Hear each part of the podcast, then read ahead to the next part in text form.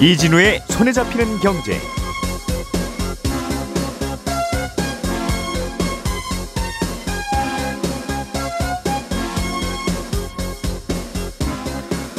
안녕하십니까 이진우입니다. 요즘은 스마트폰으로 어, 온라인 상품권, 모바일 상품권, 기프티콘을 주고받는 경우가 많은데요. 예를 들어서 선물 받은 만 원짜리 기프티콘으로 7천 원짜리 커피를 사면 거스름 돈 3천 원을 돌려받는 게 잘 안 돼서 불편하다는 불만이 컸습니다. 그래서 정부가 이 부분을 좀 개선하기로는 했는데 여전히 넘어야 할 장애물이 많습니다.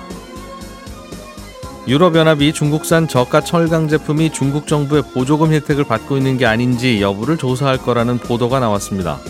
중국 제품에 대한 견제가 앞으로 더 심해질 거라는 의미를 담고 있는 뉴스입니다. 올해 상반기에 가상자산 시장 현황을 들여다보니까 특정 거래소 쏠림 현상이 심화하면서 거래소 양극화가 더 커졌습니다. 조금 전에 말씀드린 뉴스들 자세하게 정리해 보겠습니다. 10월 11일 수요일 손에 잡히는 경제 바로 시작합니다. 우리가 알던 사실 그 너머를 날카롭게 들여다봅니다. 평일 아침 7시 5분 김종배의 시선 집중.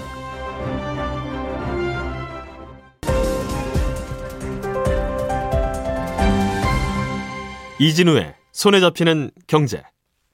네, 오늘은 서은영 경제뉴스 큐레이터 그리고 MBC 양효걸 기자, 손에 잡히는 경제 박서훈 작가 이렇게 세 분과 함께 재밌는 경제 뉴스들 또 정리해 보겠습니다. 어서 오세요. 네, 안녕하세요. 어, 양효걸 기자가 준비한 작지만 큰 소식. 네. 음, 스마트폰으로 주고받은 기프티콘. 네. 이거에 변화가 좀 생길 거다. 맞습니다. 예. 아, 그동안 좀 불만이 많이 있었는데요. 이 기프티콘이 사실 뭐 커피부터 뭐 케이크, 건강식품까지 뭐 거의 대부분 상품이 이제 취급이 되고 있습니다. 근데 예. 편하게 주고받는 건 좋은데 받은 사람이 쓸 때는 좀 불편했거든요. 아까 말씀하신 것처럼 이 기프티콘은 가격이 정해져 있는 경우가 있는데 음. 딱 거기에 맞춰서 쓰지 못하는 경우가 많거든요. 예를 들어서 3만 원짜리 기프티콘 상품권인데 뭐 케이크나 커피 사고 2만 원만 썼으면 음. 만원 거스름돈이 생기는데 이게 돈으로 환불이 안 되는 겁니다. 음. 아 그래서 3만 원짜리면 3만 원보다 더 쓰는 건 괜찮은데 예. 그거보다 이하로 쓰면 무인기에서는 아예 결제가 안 되기도 하고 음. 점원을 통해서 결제를 한다 해도 차액에 대해서는 반환이 안 되는 겁니다. 음. 그래서 소비자들은 필요도 없는 메뉴를 억지로 추가 구매를 유도하는 거 아니냐 이런 음. 불만이 많았고요. 예. 뭐 일부 그냥 부가 서비스 같은 거면 모르겠는데 이게 시장이 작년에만 한 4조 원짜리 시장이 됐거든요. 그래서 음. 어, 이용 금액은 느는데 왜 이렇게 쓰기는 불편하냐 이런 불만들이 계속해서 나왔던 음. 겁니다. 한 20년 전쯤에 비슷한 뉴스가 있었어요. 백화점 상품권 10만 원짜리 네. 아 예, 선물. 받았는데 네, 네. 근데 백화점 가서 봤더니 4만 원짜리밖에 살 게 없더라. 네. 그럼 6만 원을 현금으로 왜 안 돌려주냐? 네. 뭐 어디까지 금 사면 현금으로 돌려주는 건데 네. 뭐 그런 논란이 있었는데 맞습니다. 이게 이제 모바일로 불이 붙었군요. 맞습니다. 그 아까 말씀하신 거는 금액형 상품권인데 그건 음. 정리가 됐습니다. 네. 근데 이제 아, 물품형 상품권이 이제 문제가 된 건데 음. 일단 국정감사에서 작년에 나왔던 게 올해 이제 시정됐다 이런 소식인 건데 스타벅스가 사실 먼저 도마 위에 올랐고요. 예. 이게 스타벅스가 우리가 이렇게 그러면 바꾸겠다라고 음. 이제 발표를 한 소식이 전해진 거죠. 근데 어, 일단 불편으로 지적된 게 크게 두 가지였습니다. 하나는 물품형, 그러니까 물건으로 바꿔주는 기프티콘이 사실 얼마짜리인지가 거기에 표시가 안 돼 있다 보니까 커피 두 잔, 케이크 한 잔 이렇게 날라오면 네 이걸로 나는 커피는 좀 다른 걸로 바꿔 먹고 싶은데. 예. 얼마짜리로 할 수 있는 거야 이거. 네. 음. 그래서 이제 가서 이제 점원한테 이거 얼마짜리인가요? 물어보면 음. 실제 거기 결제 단말기에 찍어서 금액을 확인하고 얼마짜리입니다 하면 그걸로 비슷한 걸로 바꿔 이런 불편이 있거든요. 근데 예. 어, 이것도 이제 스타벅스에서는 해결될 걸로 보이고요. 아, 다른 하나는 앞서 말씀드린 거스름돈 관련인데 일단 커피 기프티콘이 스타벅스에서 굉장히 소비가 많이 되고 있습니다. 근데 음. 이게 12월부터 연내에 이제 기프티콘 거스름돈을 지급하겠다 이렇게 이제 스타벅스가 밝혔고 아, 기프티콘 가액보다 싼 상품을 주문해도 남은 금액을 돌려주기로 한 겁니다. 일단 그게 거스름돈 준다는 말인 거죠? 맞습니다. 근데 예. 이걸 현금으로 주는 게 아니라 아, 고객이 가지고 있는 스타벅스 카드에 충전해주는 방식으로 해결하겠다 음. 이렇게 밝혔습니다. 그럼 카드도 사야 되네요. 카드도 현장에서. 바로 발급해주겠다 이렇게 아, 밝혔습니다. 음. 그럼 얼마짜리인지는 밑에 괄호 열고 써주겠다는 뜻인가 봅니다. 맞습니다. 그거는 바로 표시가 되게 해주겠다는 아, 거고. 이게 사실상 금액형 상품 그 연이지만 물품형으로 쓴 이유가 네, 생일 축하해라고 하고 24,200원 이렇게 주면 좀 민망하니까. 네, 그렇죠. 그래서 뭐 커피 두 개, 뭐 케이크 하나 이렇게 해서 준 건데 마음을 개량할 수는 없는 거니까. 음, 괄호 열고 24,200원이라고 쓰면 네, 그렇게 한 효과가 없어지는 건데 네. 아무튼 불편하다 하시니까 맞습니다. 음.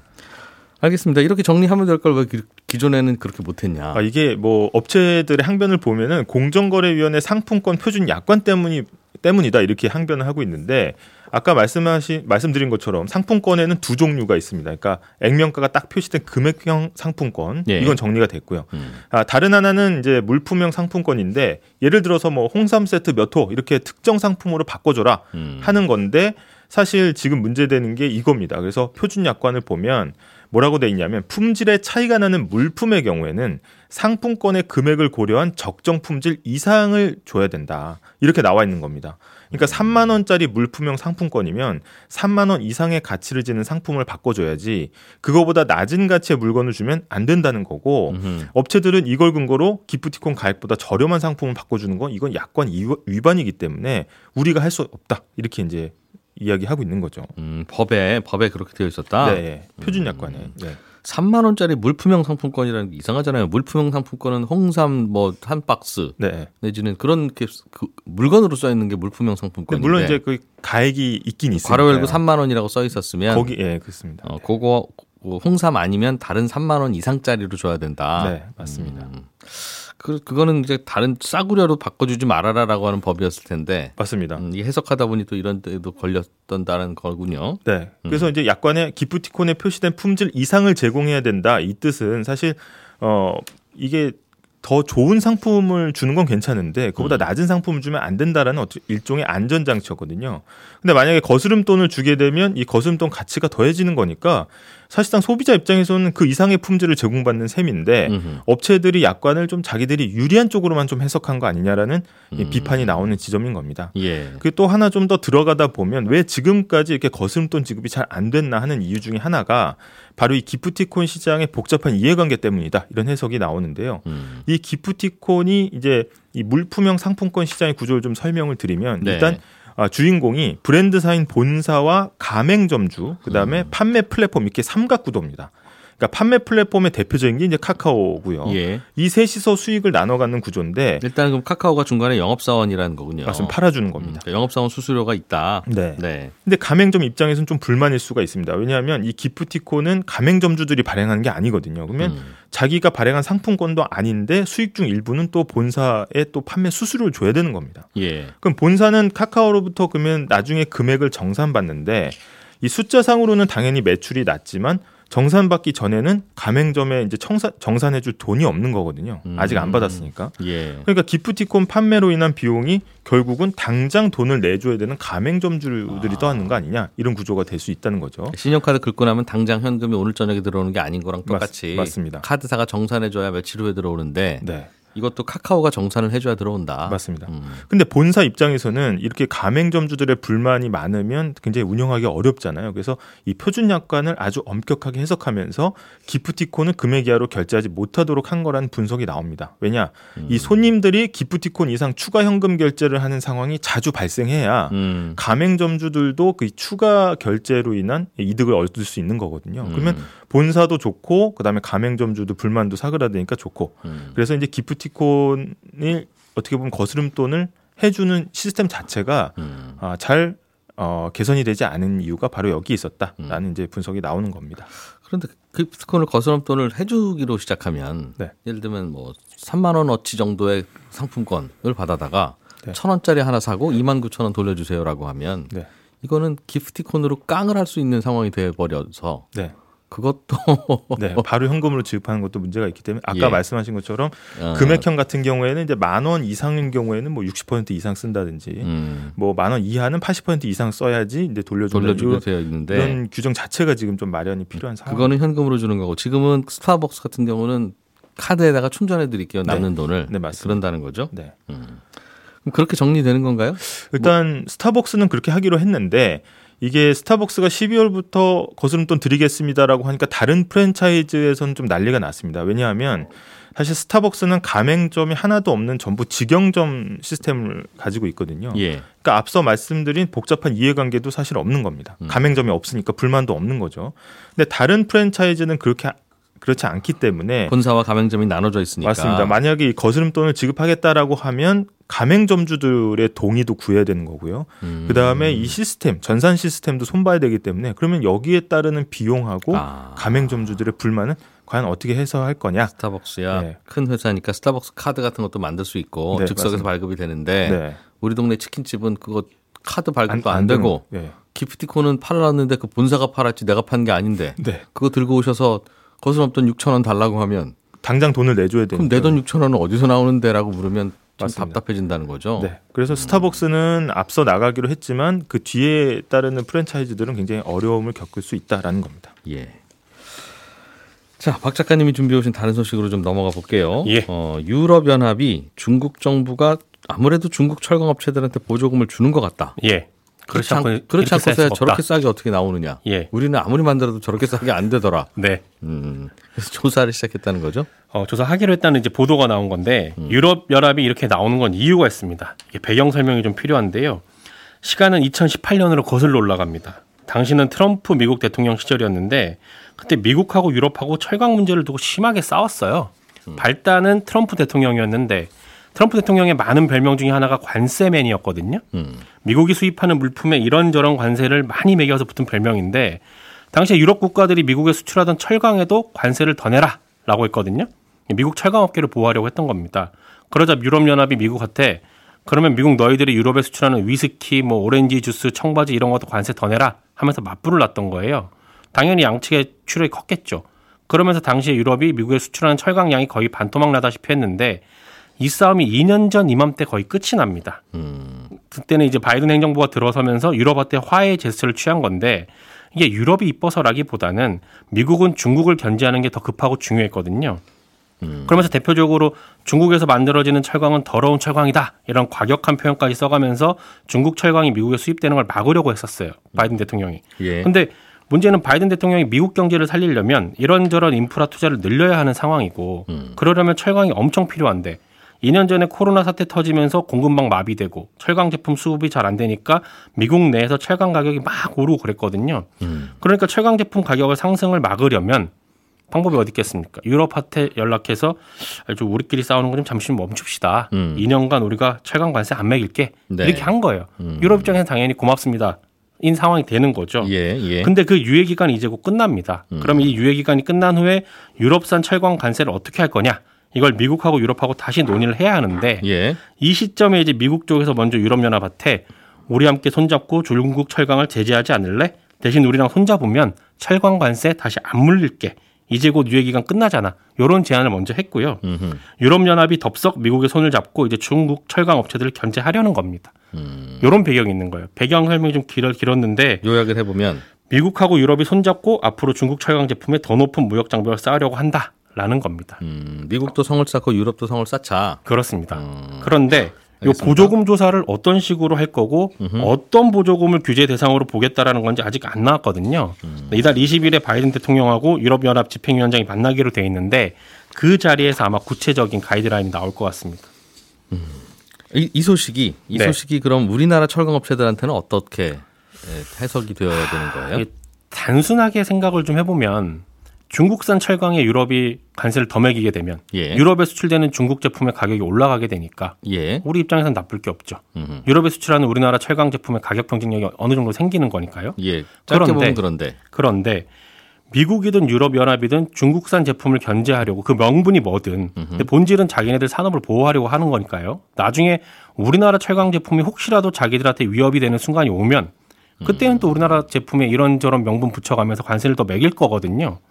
그리고 만약에 중국이 유럽연합으로 수출을 못하게 되면 관세가 너무 많이 매기는 바람에 다른 어딘가로 갈 텐데. 그렇습니다. 아마도 그럼 동아시아 쪽으로 돌릴 가능성이 높습니다. 왜냐하면 한창 발전하는 국가들한테 철강은 더 필요하니까요. 아하. 근데 작년 기준으로 우리나라가 철강을 가장 많이 판 곳이 아시아 10개국입니다. 예. 이런 상황에서 중국산 저가 제품이 동아시아로 향하게 되면 우리로서는 가격 경쟁력에서 밀릴 가능성이 높아집니다. 그래서 유럽연합이 중국 철강업계 보조금을 조사하겠다고 나서는 게 짧게 볼 때는 우리 쪽에서 유리할 수도 있겠습니다만 음. 멀리 볼 때는 우리로서는 썩 달갑지만은 않은 그런 상황입니다. 이번에는 중국이 혼나는 거지만 네. 중국만 혼내고 말 것 같지가 않다. 그렇습니다. 분위기 쌓여지면 우리한테도 그렇죠. 좋을 게 아니다. 그리고 예전에는 이런 일들이 생기면 WTO가 나서서 중재도 좀 하고 말리기도 하고 그랬는데 지금 뭐 미국이 앞장서서 자기들 하고 싶은 대로 하고 있고 그걸 또 유럽에서 따라가고 있으니까 음. WTO가 사실상 개점 협의라 다름없는 상황이라서 어떻게 그러게요. 상, 상이 달- 발생할지 모르죠. 전 세계가 관세 같은 거 함부로 물리지 말고 자유무역 해야 되는 게 무슨 정말 금과 억조인 줄 알았는데 네, 요즘 하는 거 보면 지금 그 주장을 저분들이 옛날에 했던 것 같은데 맞습니다. 그 저렇게 안면을 바꿀 수 있나? 네. 그럴게요. 자 서은영 큐레이터가 준비해 오신 소식은 오랜만에 이 코인 시장 이야기인데 네. 정부가 이 코인 거래소들 현황이 어떤지 조사해서 발표를 했는데 음, 그게 뭔가 좀 의미 있는 내용들이 있었나 봐요.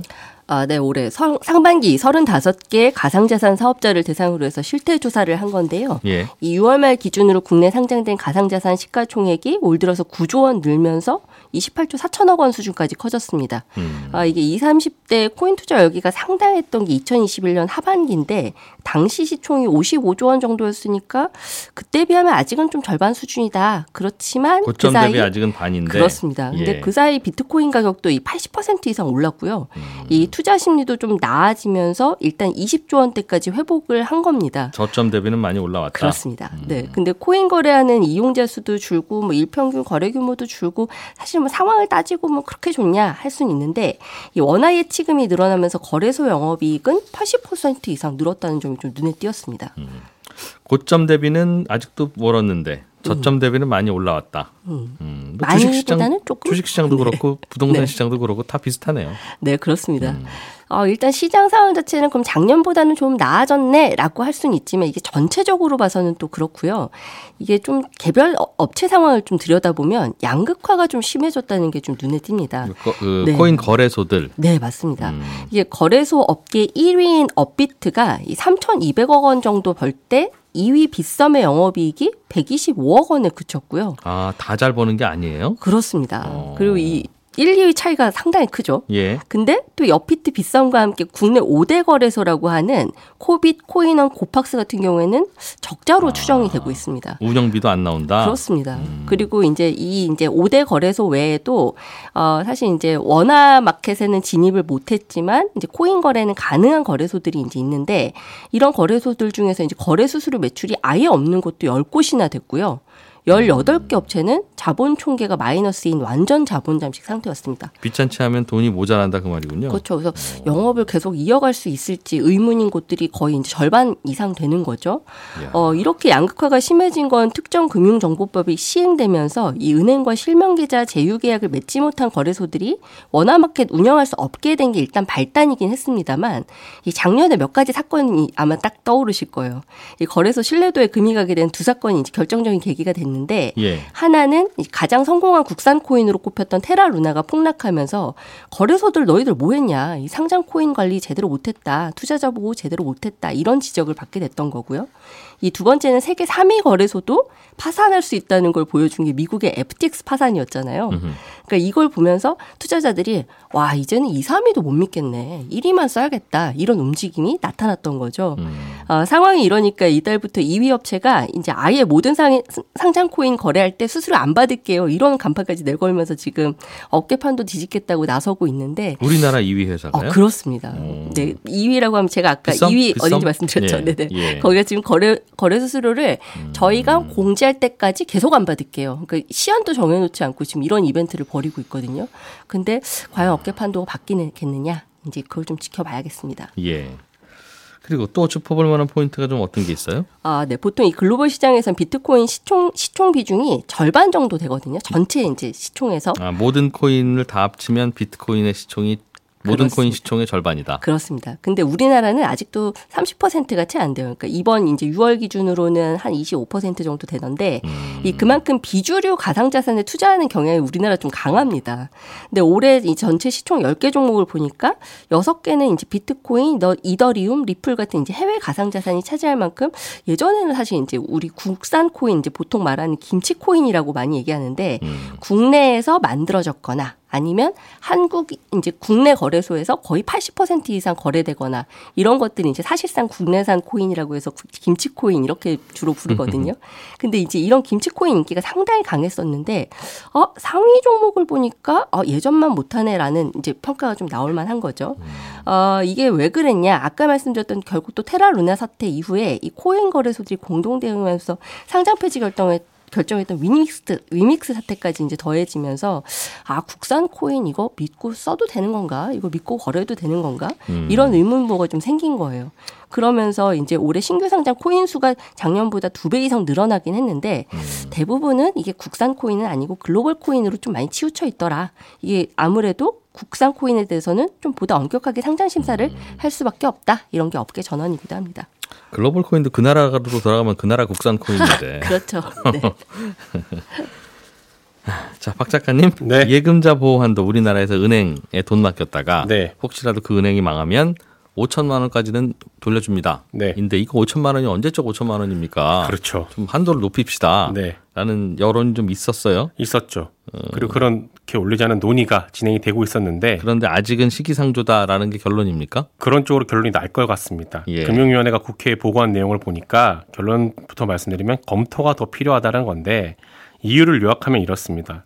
지금도 예금자의 98% 정도가 5천만 원 이하로 은행에 돈을 맡기고 있는데 음. 이 보호 한도를 1억 원으로 올린다고 해서 예금을 더 많이 맡기려는 사람은 많지가 않을 거라는 겁니다. 음. 근데 이건 보호 한도가 5천만 원 이하니까 그런 거 아닌가 싶긴 합니다만 아무튼 예금자 보호 한도를 1억 원으로 올리게 되면 그 예금이 금리를 조금이라도 더 주는 저축은행으로 쏠릴 가능성이 높고 지금까지는 저축은행 가면 이자 많이 주는 거 알지만 네 불안해서 5천만 원까지밖에 안 맡겼던데 그렇습니다. 사람들이 1억 원까지 맡기게 되면 은행 돈들이 자꾸 다 저축은행으로 간다. 그렇죠. 근데 시중은행은 그러면 빠져나간 예금을 보충하기 위해 예금 이자율을 올려야 할 테니까 음. 그렇게 되면 또 대출 금리의 이른바 뼈대가 되는 코픽스가 같이 올라갈 거거든요. 그러면 대출 금리가 돌고 돌아 오를 수 있다는 겁니다. 그리고 저축은행 입장에서 볼 때 저축은행은 금융권에서 가장 높은 예금 보험료를 내고 있거든요. 음. 시중은행보다 다섯 배 더 내고 있어요. 근데 보호 한도가 1억 원으로 커지게 되면 더 많은 보험료를 내야 하니까 저축은행의 고정 비용이 늘어날 거라는 점도 걱정이라는 겁니다. 음. 그러니까 보호 한도를 올렸을 때 얻을 수 있는 실익은 좀 미미한데 예. 다른 우려는 커질 거기 때문에 음. 지금 보호 한도를 올리는 건 다시 좀 검토를 해보자라는 겁니다. 검토할 수는 있는 사안이긴 한데 때가 좀 안 좋다. 네, 이럴, 이렇게 생긴 부작용이 요즘 부담스럽다는 거죠. 그렇습니다. 말씀하신 대로 저축은행으로 돈이 몰리면 은행들도 예금 금리 높이는 경쟁을 해야 되는데 네, 그러면 코픽스 올라가고 기존에 부동산 대출 받았던 분들이 이- 이자 부담이 더 커지니까 그렇죠. 그럼 나중에 혹시 우리나라 부동산 시장이 너무 뜨거워서 네, 부동산을 좀 잡아야 되겠다라고 할때좀 네, 뜬금없지만 예금자 보호 한도를 1억이나 2억으로 높이면 네, 그게 살짝 돌고 돌아서 부동산 시장을 좀 냉각시키는 네. 그런 효과가 있을 수도 있겠어요. 그럴 수도 있겠죠. 어, 알겠습니다. 재밌는 구조네요. 네. 예, 저희는 내일 아침 8시 30분에 모여서 또 경제 뉴스를 재밌게 정리해 드리겠습니다. 이진우였습니다. 고맙습니다.